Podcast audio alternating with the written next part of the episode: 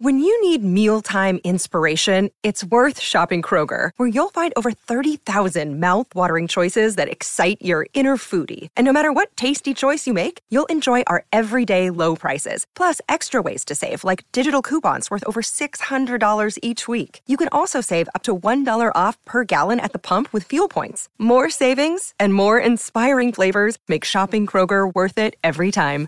Kroger, fresh for everyone. Fuel restrictions apply.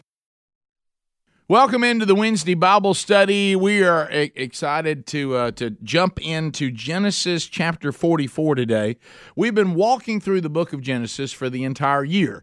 Uh, we are now in month 11 uh, of walking through uh, the beginning. And um, so we are approaching uh, the last uh, six weeks uh, of, of our time together. It will work out almost perfectly. We'll end our Bible studies for the year. We'll take a, a two week break at the end of the year. And then we will come back in January. And uh, plans are now, barring something unforeseen, the Lord Himself could say, That's not what I want you to do. Uh, but plans are now to uh, to start our study uh, on the end, the Revelation. So we we've studied the beginning, uh, and then uh, we've done some stuff uh, in here that would be the middle, and then the Revelation will take us to the end. So that's kind of our plan for 2023 uh, barring some adjustment on God's part, which of course I will adhere to. Uh, so let's uh, let's talk about some things that are going on, and I'll be brief with this. Um, the this Bible study is also brought to you by themanchurch.com. Uh, this is a hub for men's ministry. This is where uh, a complete uh, men's discipleship strategy can be found. Uh, the motivation for this was all the surveys that we've been hearing, or I've been hearing my whole life going to church and the message that I hear most every Father's Day, and that is that God made men and women equal, but He did not make them the same, and there is an influence uh, and a headship that God uh, gave the man uh, that cannot be replaced or duplicated uh, in any other way. Uh, so we thought if that is the case, uh, reaching and discipling men should be of the highest priority because of the influence, because men are either a blessing and an asset to their, their family, to the church or society, or they are a detriment and an obstacle. There is no in between. And if uh, if men are under the authority of Christ, it just seems logical that you have solved a lot of the problems. And if they're not, uh, it's going to create a lot of problems. And I think we've seen the evidence of that everywhere. Uh, and and we we know this over and over. So we actually have made that priority, but we've also uh, uh provided the tools uh, to reach and to equip or disciple uh, the men of your church, uh, men in their homes, and men in society. So the part of this is something called man churches. Uh, we certainly have curriculum. We'll have our fourth one coming out in 2023. We have three of them now, uh, but we that's that's the equipping and the discipleship part. Uh, we also have individual resources for men. We have a new individual resource that we are really excited about coming coming up here in probably three weeks it'll be released, and I can't wait to tell you about that. Uh, but uh, also, these man churches are services where men gather together for the high challenge. Uh, we send out our teachers and speakers for that as well. And here's some of them if you'd like to find a man church near you. If you go to themanchurch.com and click click on events, the next thing it'll say is find a man church near you. Uh, click on that. Uh, like, let's say you're up in uh, Finger, Tennessee, F I N G E R, Tennessee, and and uh, you know where Old Friendship Baptist Church is. Well, this Saturday, Pastor Tim Ashley, part of our team, uh, will be there doing a man church. Uh, let's say that you're in Dothan, Alabama, or you're near there. Well, Sunday night this week, November the 13th, their next man church, Brian Gunn. Uh, of our team, he'll be teaching there and challenging you. Uh, if you're in Jasper, Alabama, uh, coming up on November the 17th, uh, their next man church, Andrew Varvutis from our team will be there. Uh, coming up on November the 19th in Lawrenceburg, Kentucky, uh, Scott Dawson will be at Sand Spring Baptist Church doing their next man church. So there's there's November, and you can find any and all of them uh, by going to themanchurch.com and clicking on events, as I said. And also coming up for the first time ever and 2023, Oxford, Alabama, the Performing Arts Center, the first ever Man Church Conference. We're extremely excited about this. We'll take um, you know a portion of our teachers. Uh, they'll be uh, each doing a session. I'll be doing two sessions. Andy Blanks will do a session from our team. Rich Wingo will do a session from our team. Uh, we also have a special guest, Recap Gray, a young pastor from Orlando, Florida. He'll be there. Chuck Hooten uh, will be doing the praise and worship. He's fantastic. Uh, and then we also offer, if you're in leadership in men's ministry at your church or in your community, we you're going to get a prompt uh, after you order your tickets, and, and it won't come immediately, but you'll eventually get a prompt that will ask if you want to come to our breakfast on Saturday morning. At the breakfast, I'll be there. Uh, Michael Helms will be there. Uh, Andy Blanks will be there. Uh, our team will be there, and we'll be doing a Q&A, answering any questions you might have, while you also fellowship with others in leadership that are doing the men's discipleship strategy, or maybe you want to know more about it. Uh, so that opportunity is afforded to you as well. And with every ticket, we also get you uh, some uh, a huge discount for you to take your men to have a little fellowship time on the way out of Oxford, Alabama, at Big Time Entertainment, and it, it is a men's um, playground. There's uh, there's the high powered go karts that are there. You've got putt putt. You've got bowling. You got all kinds of stuff that you can do together as men and have a great time of fellowship as well. So if you don't have your tickets yet, uh, they are reserved. And listen to me now. When this year ends, once Christmas is here, the ticket price is going up. These are early bird specials that are available to you now. So go ahead and get those and be done with it. They're also reserved. If you need 10 or less, you can just order them online. If you need more than 10, call the box office and you'll find all that information at themanchurch.com and we are super excited and we'll also be launching our new curriculum and any new resources we have uh, at that conference as well. All right let's open up in a word of prayer and let's jump right into genesis chapter 44 lord we love you and we thank you for today. Thank you for life. Thank you for allowing us to take our next breath uh, and lord thank you for your holy and inspired word that we are about to unpack May it refine us, may it challenge us, may it encourage us, may it sanctify us as we walk through uh, these incredible events uh, in world history. In your name we pray. Amen. So in chapter 44, and this is, uh, there, boy, this is a beautiful narrative coming up. I just love this. In chapter 44, we're now seeing Joseph. He, his brothers have come to him not once, but twice now. And Joseph is, is testing them to really see if they have repented. And he's, he's starting to see some signs that maybe they have. But he is now going to give them the ultimate test to see if they have changed. Uh, and that is what takes place in Genesis 44. My wife, Sherry, as you know, is uh, just an incredible resource. The, the, the job that she does as, uh, as my perfect helper, uh, as God intended, uh, there's, there's no way I can ever put into words uh, what she has meant to me, the gift she is to me, and her love of God's holy word. And she was uh, the first person to take this this narrative in, in Genesis 44 and point this out to me.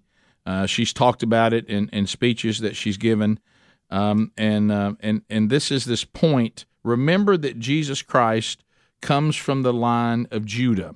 Um, this this is the son that now has taken uh, the leadership role in the family after the issues with the three older brothers, Simeon and Levi and Reuben.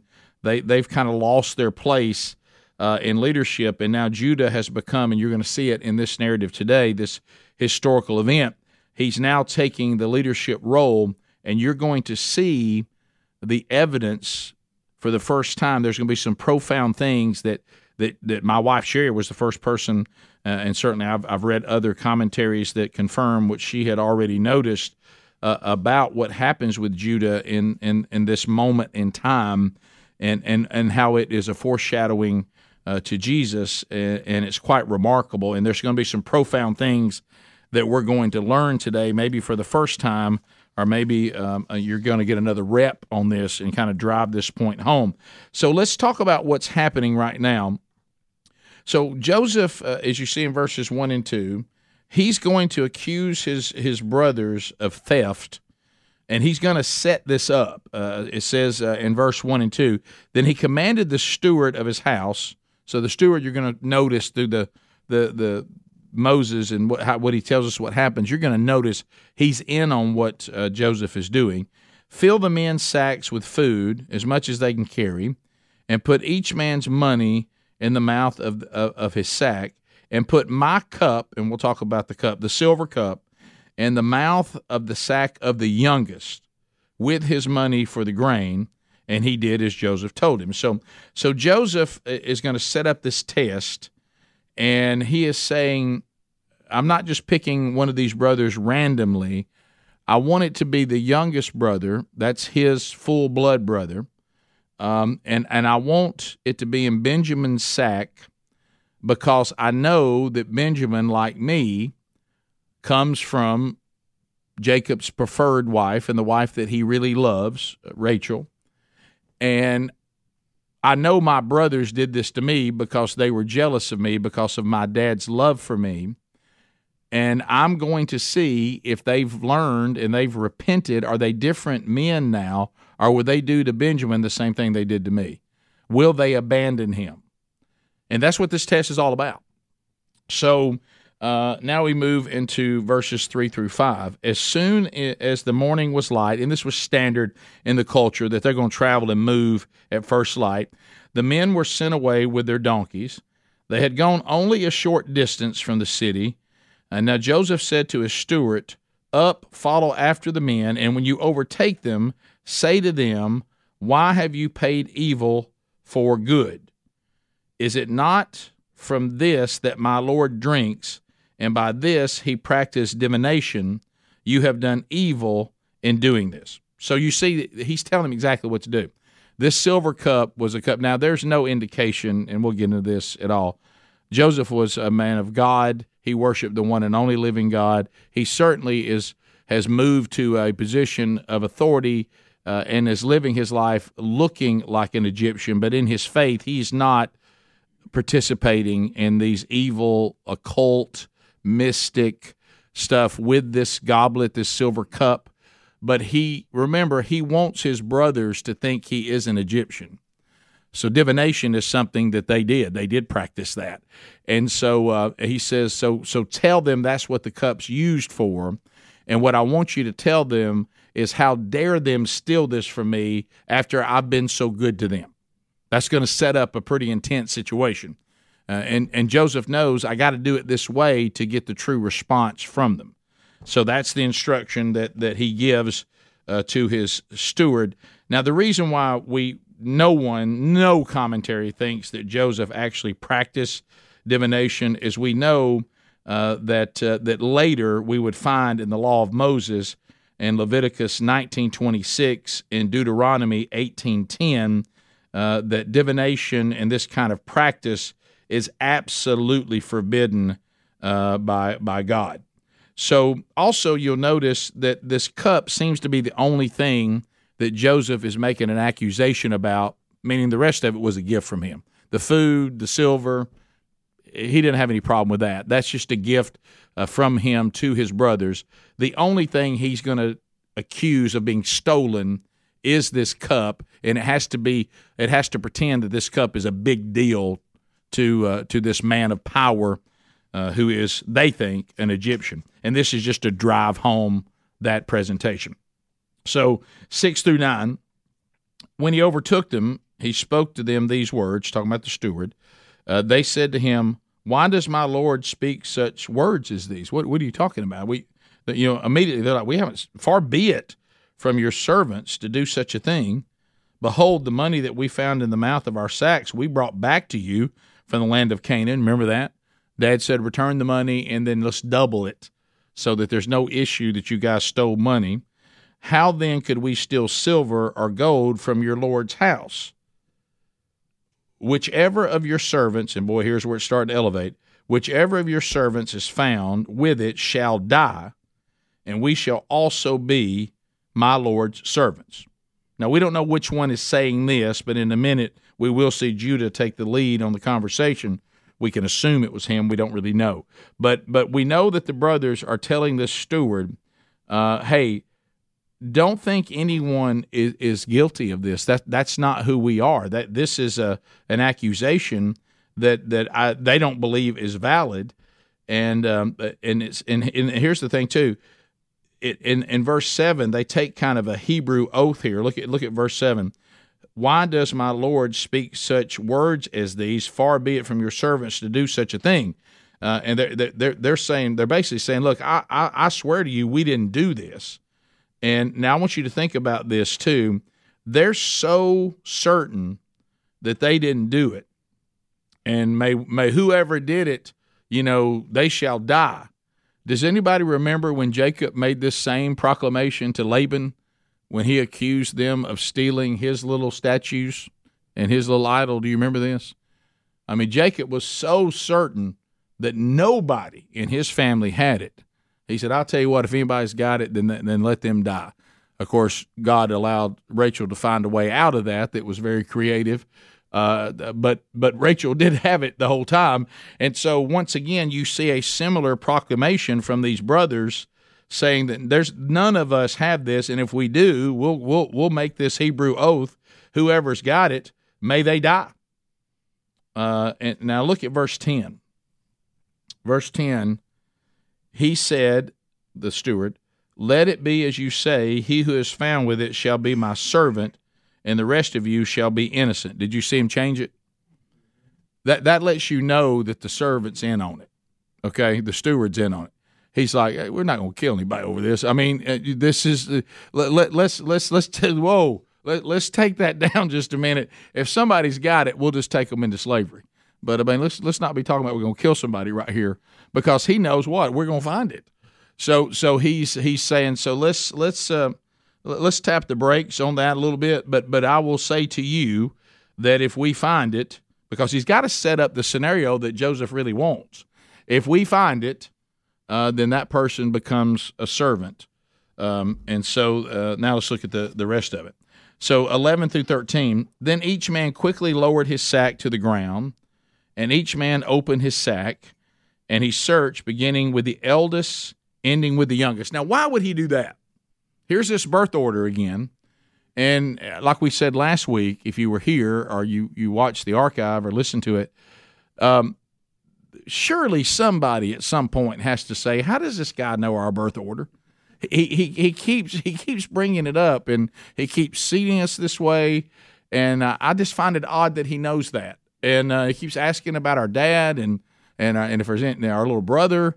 And, and but but they they're not picking up on it. But the reason why Joseph wants it done this way is what drama.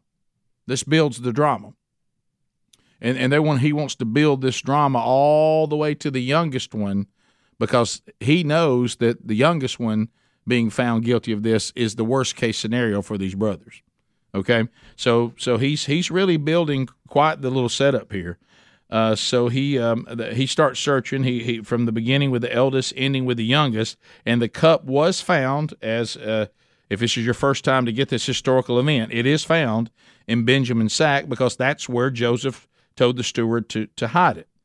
Then they tore their clothes and every man loaded his donkey, and they returned to the city. Everybody knows when that cup is found, we ain't going to Canaan. We're going back to the Egyptians.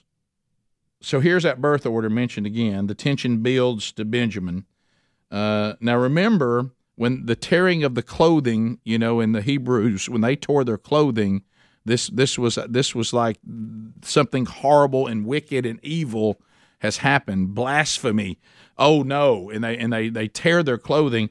And if you remember, Reuben and Jacob both tore their clothing when they found out that Joseph was actually dead. Remember, Reuben was coming back for him, uh, and and Jacob, of course, doesn't know that he is not dead. So, but when both Reuben and Jacob got the word that Joseph was gone, do you remember they tore their clothing? You know, this is that same thing because they're like, not please don't let. How can this be happening?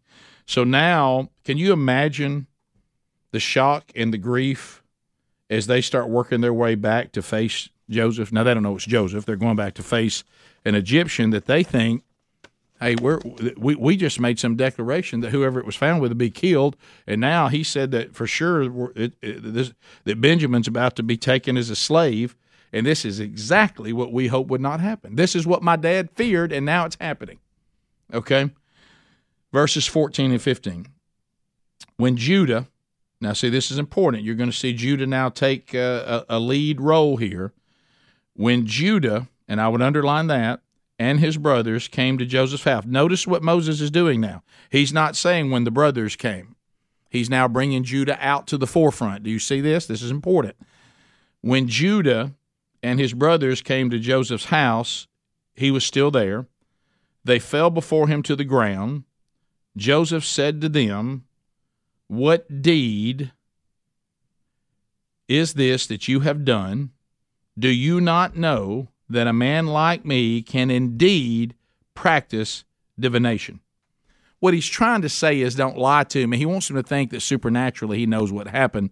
Now, something a little comedic here to me is the fact that he's claiming that he could figure out what they were doing, but they got his cup that he normally does that with. But uh, but anyway, he, he's he's throwing down. He's trying to make them afraid of him, which of course they are. Uh, they're they're doing the best they can do to minimize. They're on the ground before him. Anybody remember Joseph's dreams? How many times they to bow to him now?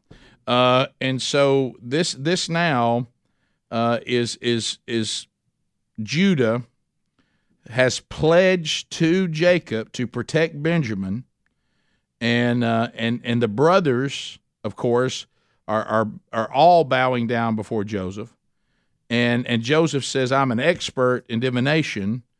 But but he is just testing them. This is all a test, okay? Uh, the, the and, and and we've talked about this over and over and over that God Almighty never tempts us, but He does test us.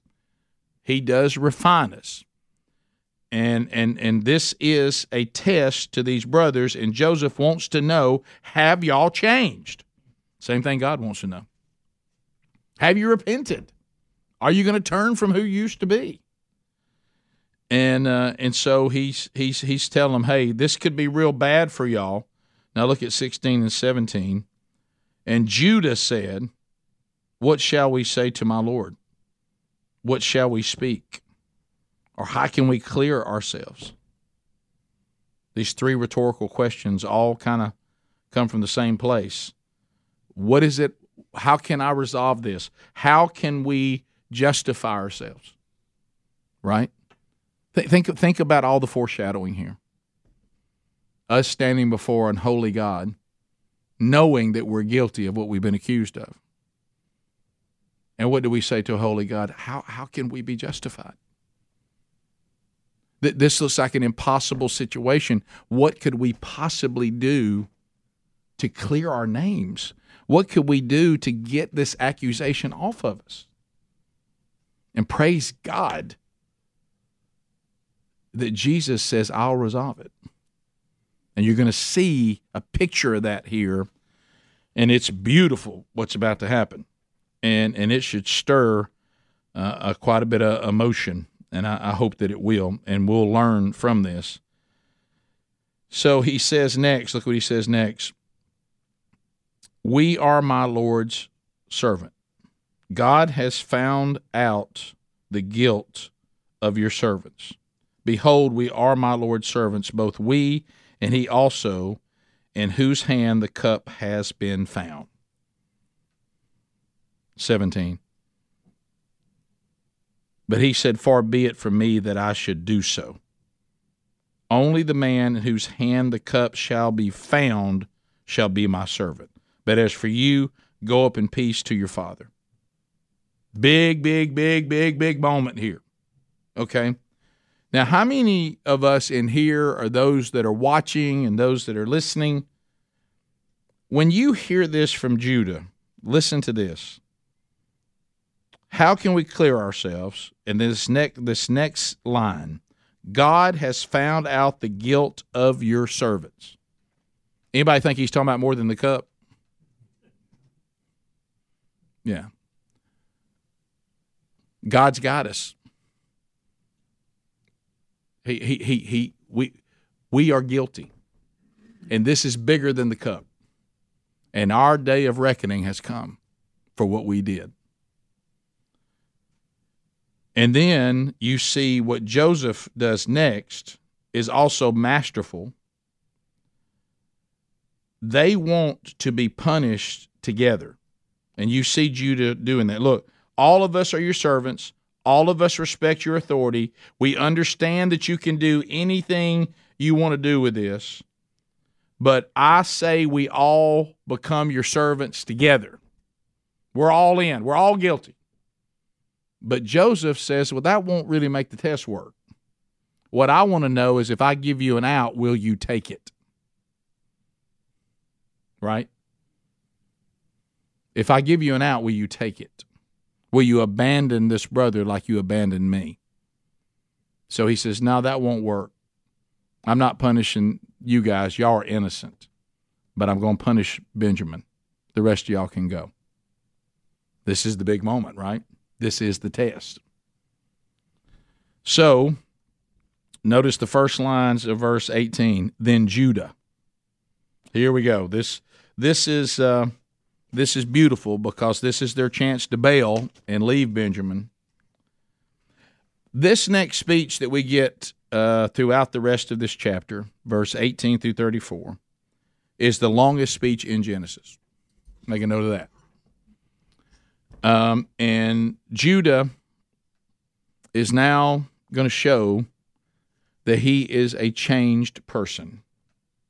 We're going to see a reformed Judah now, keep in mind, there's a lot going on in Judah's life. Now, Judah know, knows what it's like to actually be a father of children.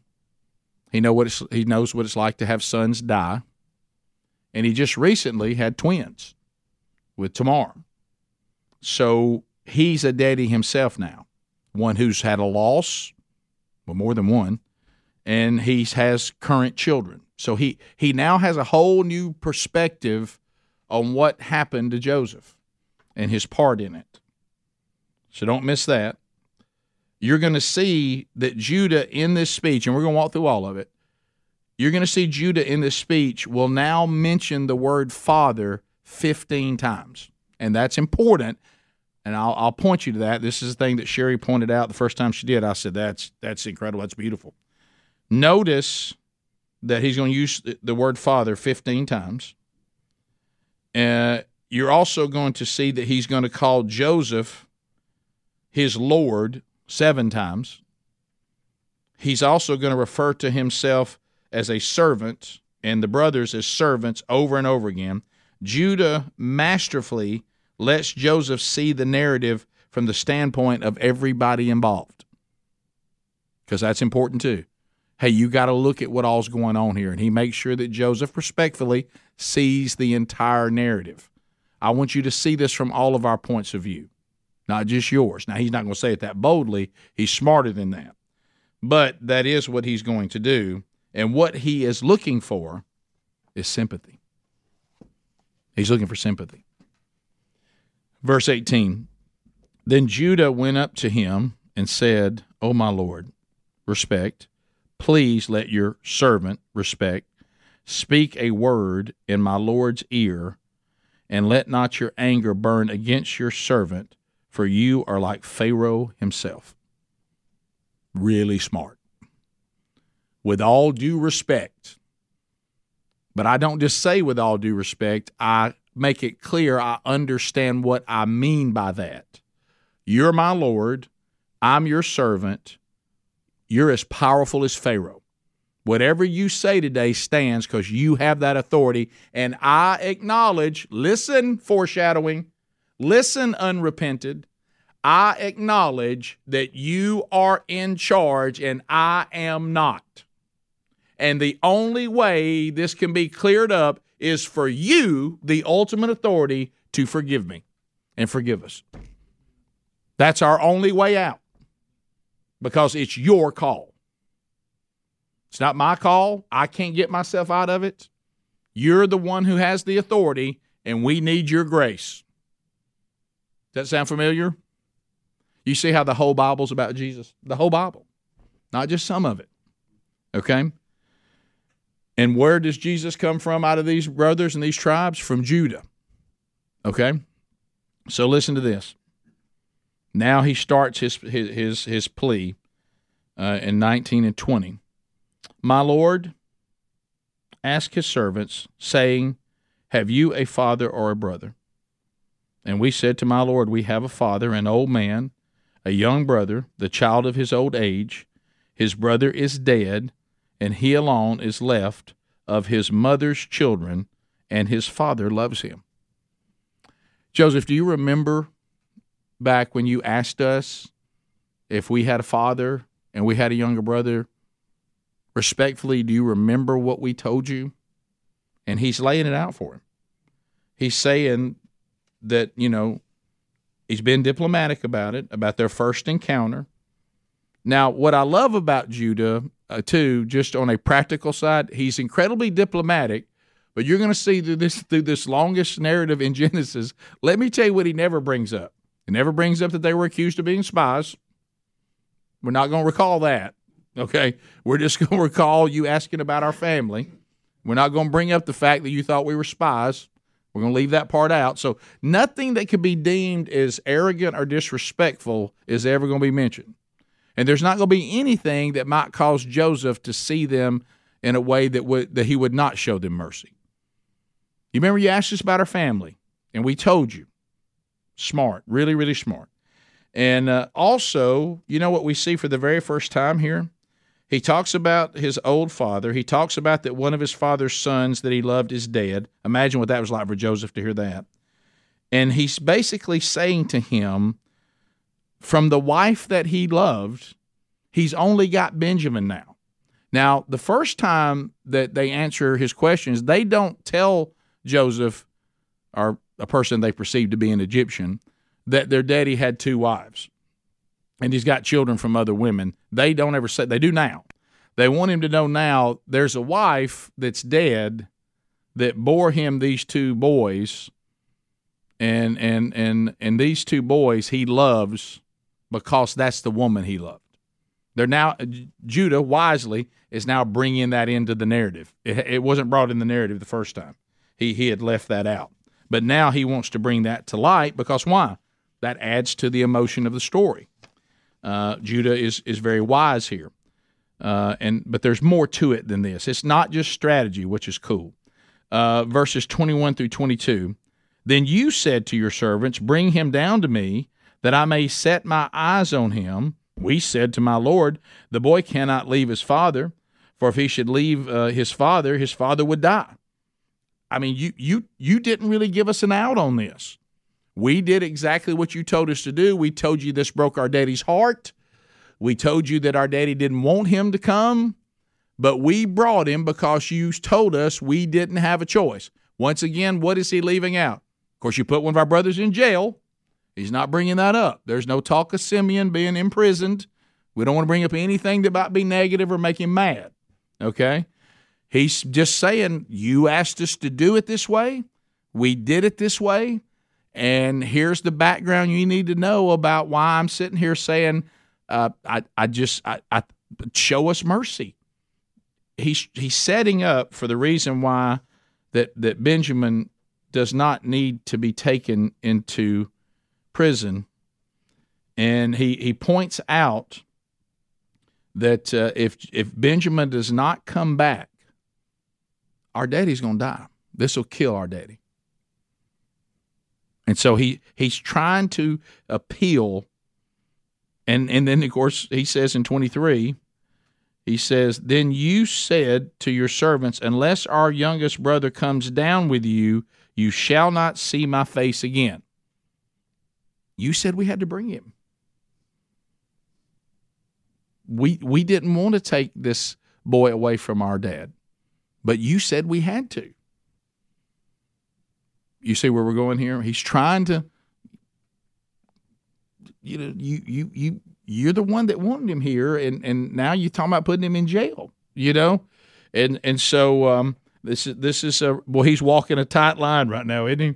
So 24 through 26 when we went back to your serv uh, to your servant my father, even he's even calling his father the servant to this man, and we told him the words of my lord, brilliant, and when our father said, Go again, buy us a little food, we said, We cannot go down if our youngest brother goes.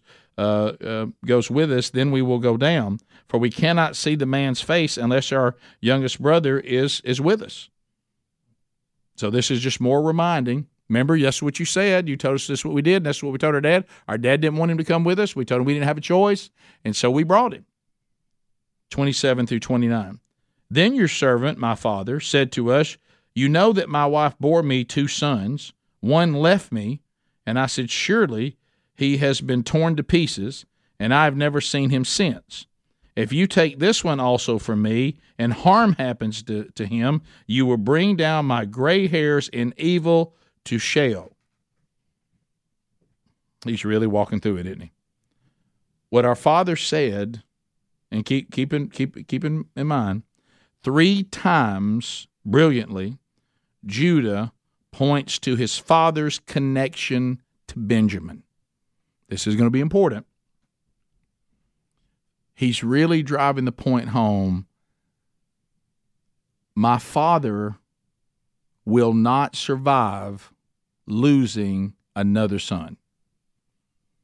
But what's he also remembering? I told my daddy that I would bring him back. I told my daddy I take responsibility for Benjamin. Now, he's not telling Joseph that, but we all know that's what's driving this too. And this is where you start to see the repentance. I, I remember, and you're going to see this in a minute. I remember it was it was it was as profound a statement as I had ever heard from my wife, and I've heard many, and she includes this in the book that she wrote about us and, and the earthly death of our son and, and who God is in these things. And a lot of you know this. Some of you may be hearing this for the first time, but it ties to this so clearly. And Sheri is is having one of those days where she's grieving the earthly death of our youngest son. Very similar, the youngest of all of them. And she said that she cried out to God why the children? Why would you allow something like this? And she said, I even went as far as to say, I know you lost a son, but you got him back in three days. Three days. And she said, I came under conviction so quickly because God spoke to me and my spirit. What about the rest of them? They're all my children. You're going to get your son back when you guys come to me. But all my children that reject redemption, I will never see them again. They have separated themselves from me forever. So my children die every day. And if this can help some of them come to me, so I won't be separated them from them for eternity, then it's worth it. And you got to trust me. And this is the profound statement which ties to Judah. She said, For the first time in my entire existence on earth, I had compassion for God. For the first time, it wasn't all about me. I actually had compassion for how we reject Him and what that must be like because we're his children. And this is what we're seeing here. You know what we're seeing? Judah is finally seeing it from his father's standpoint. Do you understand that? That's what's driving him now. He actually has compassion for his father when he didn't before. No matter how he was treated, and see, that's the key. It's not because his dad had been so great to him, and our father's been perfect to us. But what he is seeing, the line of Judah, is he sees because of who God is, that he has the ability to have compassion for his father.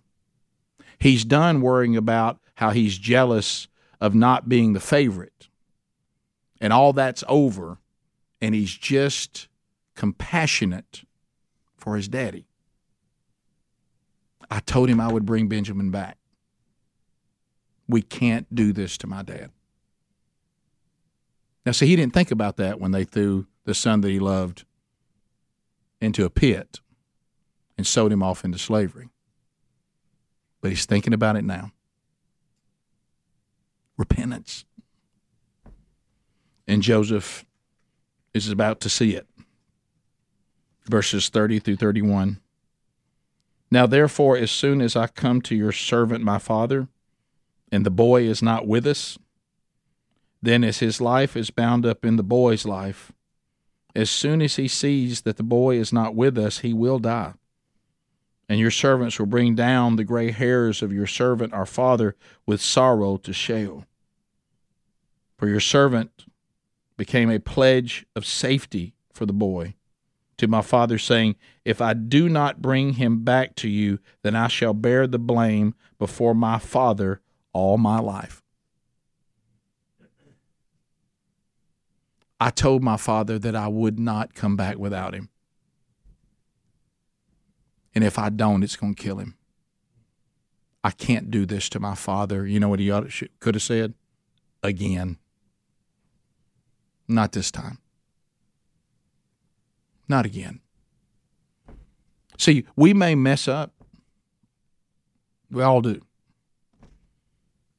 Have I, have I have I done things to blaspheme my father?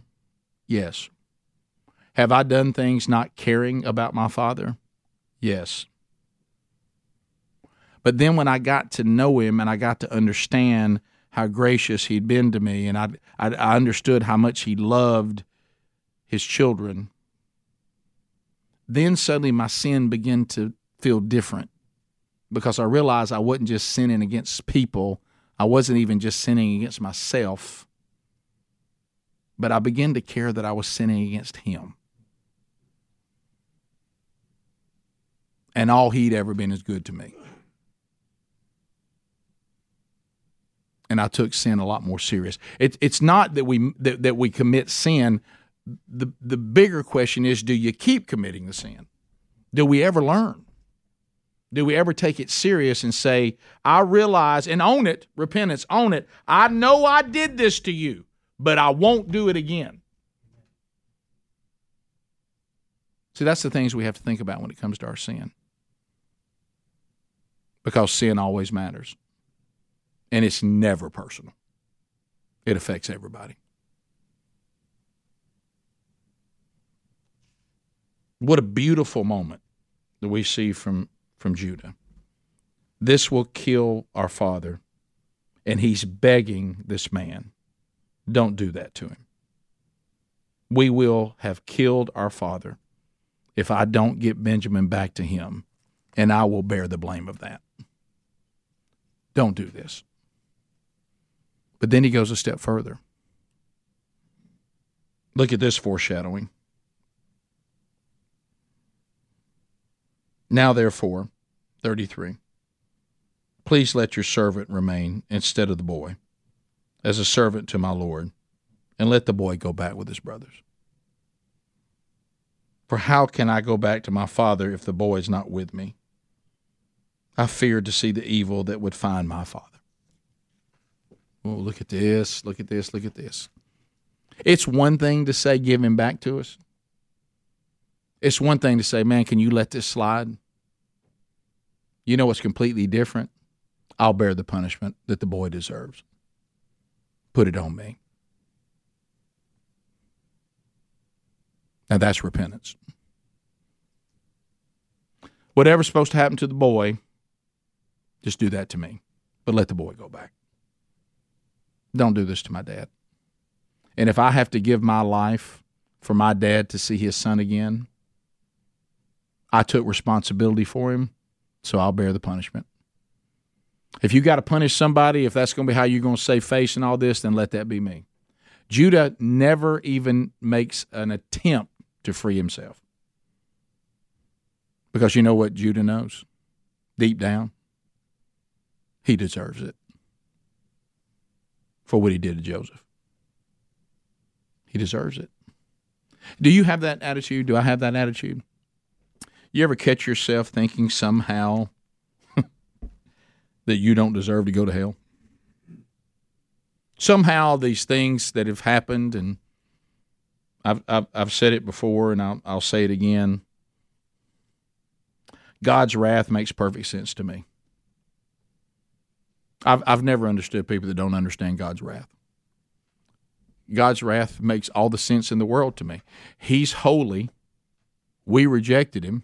We blaspheme him.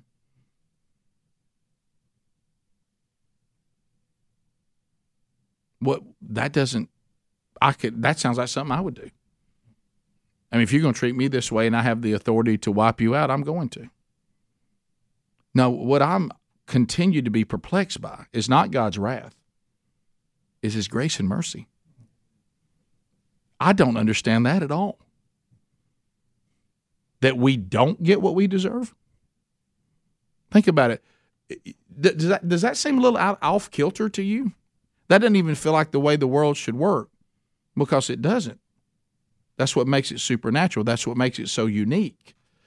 If if if the truth of of of, of life was God wanted y'all to spend eternity with him and you thumbed your nose at him, he said, Trust me to decide what is right and wrong. And we all said, No, we want to decide what's right and wrong. And um, appreciate you creating us, appreciate all you've provided for us, but we really would prefer that you leave us alone and we want to do whatever we want to do. And he's saying, But what I want you to do is actually what's best for you. And we look at him and say, We don't think so. We we reject you as our boss.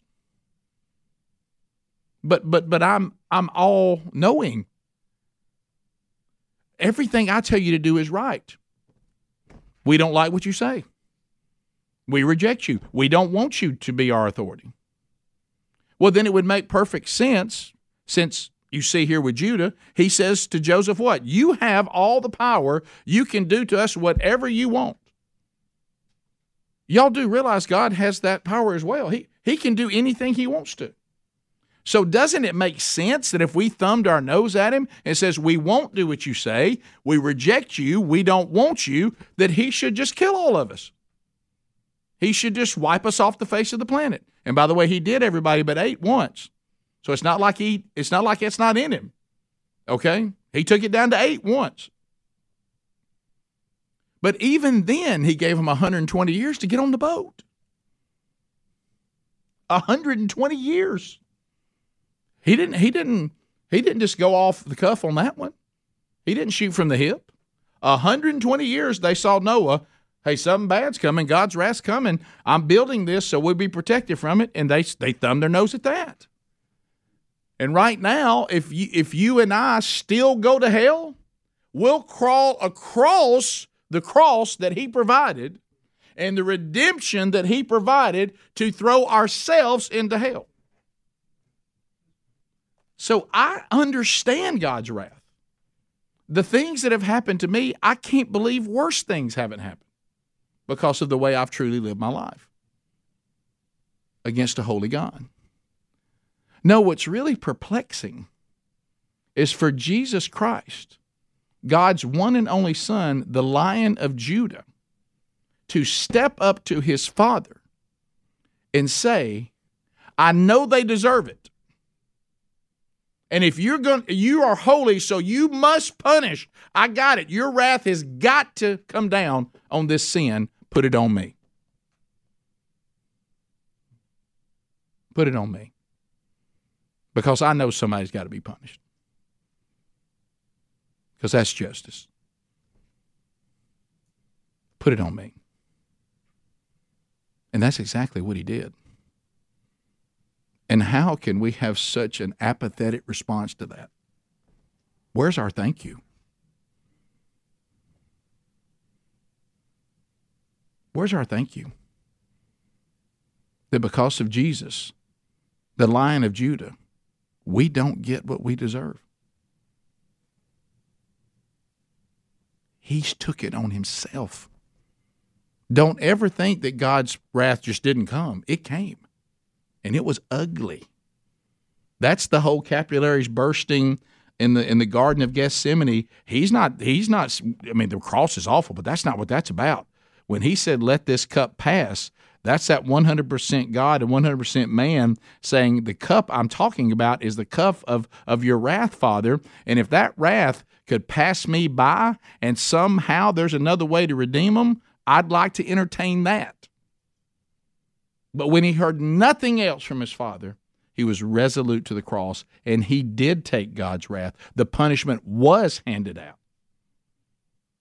So when God's refinement comes on this earth and the church age is over, or you die your earthly death, the wrath that was due you if you have been justified by Jesus,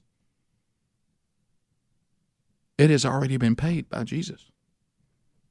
But if you're not justified, and you have said no thank you again, but this time to the gift, then when God finally says, I'm done with sin and I'm done with evil, then you will die with it. But it's not because He didn't provide you a way out. And that's what Judah is saying. Don't do this to my father. If somebody has to pay, then let me pay the price. Let's pray. Lord, thank you for this message. Thank you for what you've done. We we don't even know how to wrap our minds around it. We don't there we, we we have we have no words in our language to properly say thank you. So may our lives be a thank you. May you may you see your transformation evident in the lives of all of us. And maybe if, if you're watching this or you're listening to this and you're like, you know what? Because of this historical event and this foreshadowing in the book of Genesis, I think I just understood the gospel. Maybe for the first time ever. Well, if that is the case, then you know that Jesus has paid the price, and you know what you say? Thank you. Thank you, Jesus. I know that I deserve God's wrath. I know there's nothing I can do to redeem myself. I know that I can only be saved by God's grace through my faith in you. And today I place my faith not in myself anymore. I place my faith in you. I repent of my sin. I turn from my sin. And, and I cling to you and thank you for paying the price that I deserve. I leave authority of myself and I confess that my authority is now under you. You are my authority. I belong to you. Thank you for redeeming me. Thank you for standing before your Holy Father and saying, He or she is with me. I'll take the punishment. The Bible tells us if it's sincerely in your heart you believe that today, you've confessed Him as your Lord, and you believe that He paid the price for the sin and that His Father rose Him from the dead, defeating sin and death. I don't know the sincerity of your heart, but God does. And if you are sincere, then He will redeem you. If you need some help with this or, hey, what to do next, just reach out to me, rick at burgessministries.com. Lord, I pray for those that may be praying this type of prayer and the rest of us who know we're justified, but we're kind of assessing just how thankful we've really been. And maybe we need some work on our obedience. Maybe we need some work on our sanctification. Maybe we need to take the sin in our life a little more serious. I pray those decisions not will just be thought, but will actually be implemented by the power of the Holy Spirit. And these things we pray. Amen. Thank you for being with us.